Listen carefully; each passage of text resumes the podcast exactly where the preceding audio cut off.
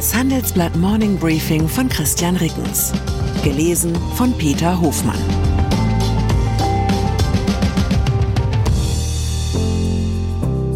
Guten Morgen allerseits. Heute ist Freitag, der 17. November, und das sind unsere Themen.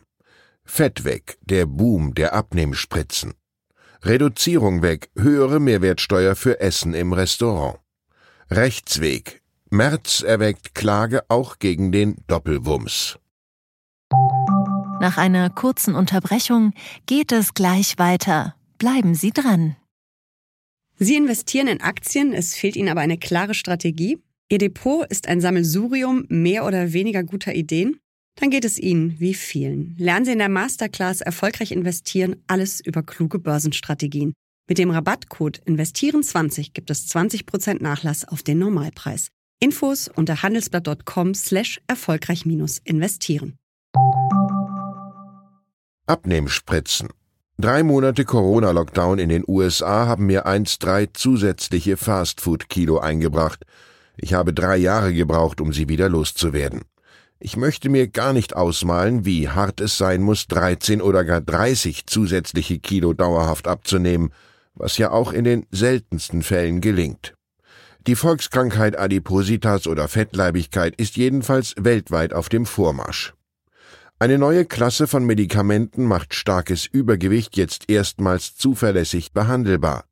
Um den Marktführer Ozempic ursprünglich gegen Diabetes entwickelt, hat sich in den USA ein regelrechter Hype entwickelt. Nun schwappt die Welle nach Europa. In unserem Freitagstitel erzählen wir die Geschichte einer Spritze, die tatsächlich die Welt verändern könnte, und die Geschichte der Frau, die sie erfunden hat. Lotte Bjerre Knudsen träumte beim dänischen Pharmakonzern Novo Nordisk schon in den 90er Jahren davon, aus dem Darmhormon GLP1 ein Medikament auch gegen Adipositas zu entwickeln.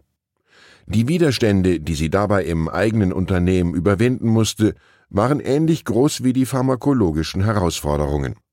Dank Knudsens Hartnäckigkeit ist ihr Arbeitgeber heute das wertvollste Unternehmen Europas. Die Kehrseite des Erfolgs, die Abnehmspritzen kosten in Deutschland über 300 Euro pro Monat. Und sie müssen wahrscheinlich lebenslang verabreicht werden, sonst kehren die Kilos zurück. Die gesetzlichen Kassen zahlen die Adipositas-Medikamente in der Regel nicht.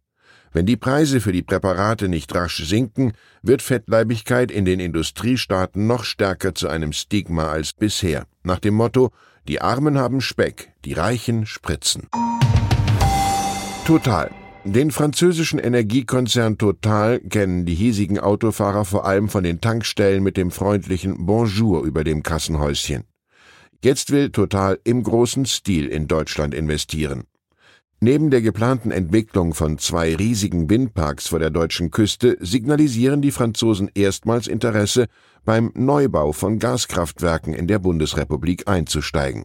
Konzernchef Patrick Pouyanné sagte im Handelsblatt-Interview, Deutschland sei für Total der Zielmarkt in Europa. Er entspreche der auf Gas und Erneuerbare ausgerichteten Wachstumsstrategie des Konzerns. Klimafonds-Urteil man könnte ja meinen, die Haushälter der Regierungsfraktionen stünden noch unter der Schockstarre des gestrigen Verfassungsgerichtsurteils zum Klimafonds.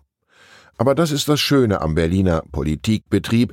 Egal was passiert, es geht weiter, immer weiter. Die Ampel hat sich gestern auf zwei wichtige Festlegungen im Haushalt 2024 verständigt. Die Mehrwertsteuer für Speisen in der Gastronomie wird zum Anfang des Jahres wieder auf 19 Prozent angehoben. Das erfuhr das Handelsblatt aus Koalitionskreisen. Während der Corona-Pandemie und der Energiekrise war die Steuer für Restaurants und Cafés befristet gesenkt worden. Ursprünglich hatte die Bundesregierung vorgeschlagen, dass künftig Eltern mit einem zu versteuernden Einkommen von mehr als 150.000 Euro jährlich kein Elterngeld mehr bekommen. Nun hat sich die Ampel auf höhere Grenzen verständigt. Ab April 2024 soll das Elterngeld erst ab einem Einkommen von 200.000 entfallen. Ab April 2025 wird die Grenze auf 175.000 Euro gesenkt. Opposition nach der erfolgreichen Klage gegen den Klimafonds prüft die Union auch eine Klage gegen den 200 Milliarden Euro schweren Wirtschaftsstabilisierungsfonds WSF, im Kanzlermund Doppelwumms genannt. CDU-Chef Friedrich Merz sagte, er habe ein Rechtsgutachten in Auftrag gegeben, ob die Entscheidung des Verfassungsgerichts auch für den BSF gelte. Er rechne mit einem ersten Ergebnis in der kommenden oder spätestens Anfang der übernächsten Woche. Merz sagte, auf dieser Grundlage werde er dann die Entscheidung treffen, ob die CDU auch gegen den WSF nach Karlsruhe gehe. In der Bundesregierung wird ebenfalls geprüft, welche Folgen das Karlsruher Urteil für den 2022 aufgelegten WSF hat. Dieser sollte die Folgen der durch den Ukraine-Krieg gestiegenen Energiepreise abfedern.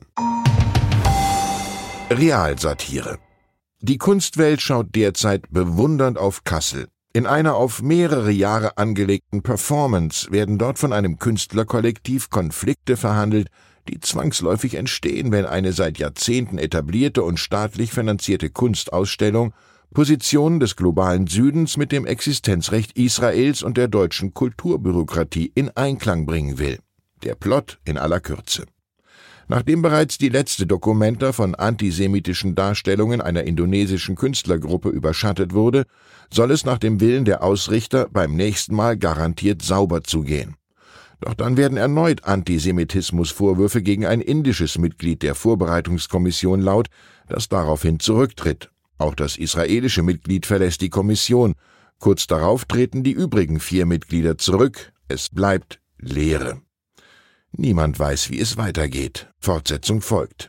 Das ist mutig, das ist relevant, das ist Gegenwartskunst am Limit. So glaubwürdig wirkt jeder der Beteiligten, man könnte glauben, sie würden wirklich eine internationale Ausstellung der Gegenwartskunst vorbereiten. In Kassel. Grandios. Ich wünsche Ihnen einen Wochenausklang, an dem Sie sich die Freude an der Wirklichkeit bewahren. Herzliche Grüße, Ihr Christian Rickens. Die Welt steht vor gewaltigen Herausforderungen. Zum einen die Energiewende voranzutreiben und gleichzeitig den Klimawandel einzudämmen. Und auch der Energieträger Wasserstoff gewinnt weltweit immer mehr an Bedeutung. Doch wie geht es weiter? Erfahren Sie mehr auf dem Handelsblatt Wasserstoffgipfel 2024 am 12. und 13. Juni in Essen. Infos unter handelsblatt-wasserstoffgipfel.de. Mit dem Vorteilscode Wasserstoff 2024 erhalten Sie einen Rabatt von 15% auf die Tickets.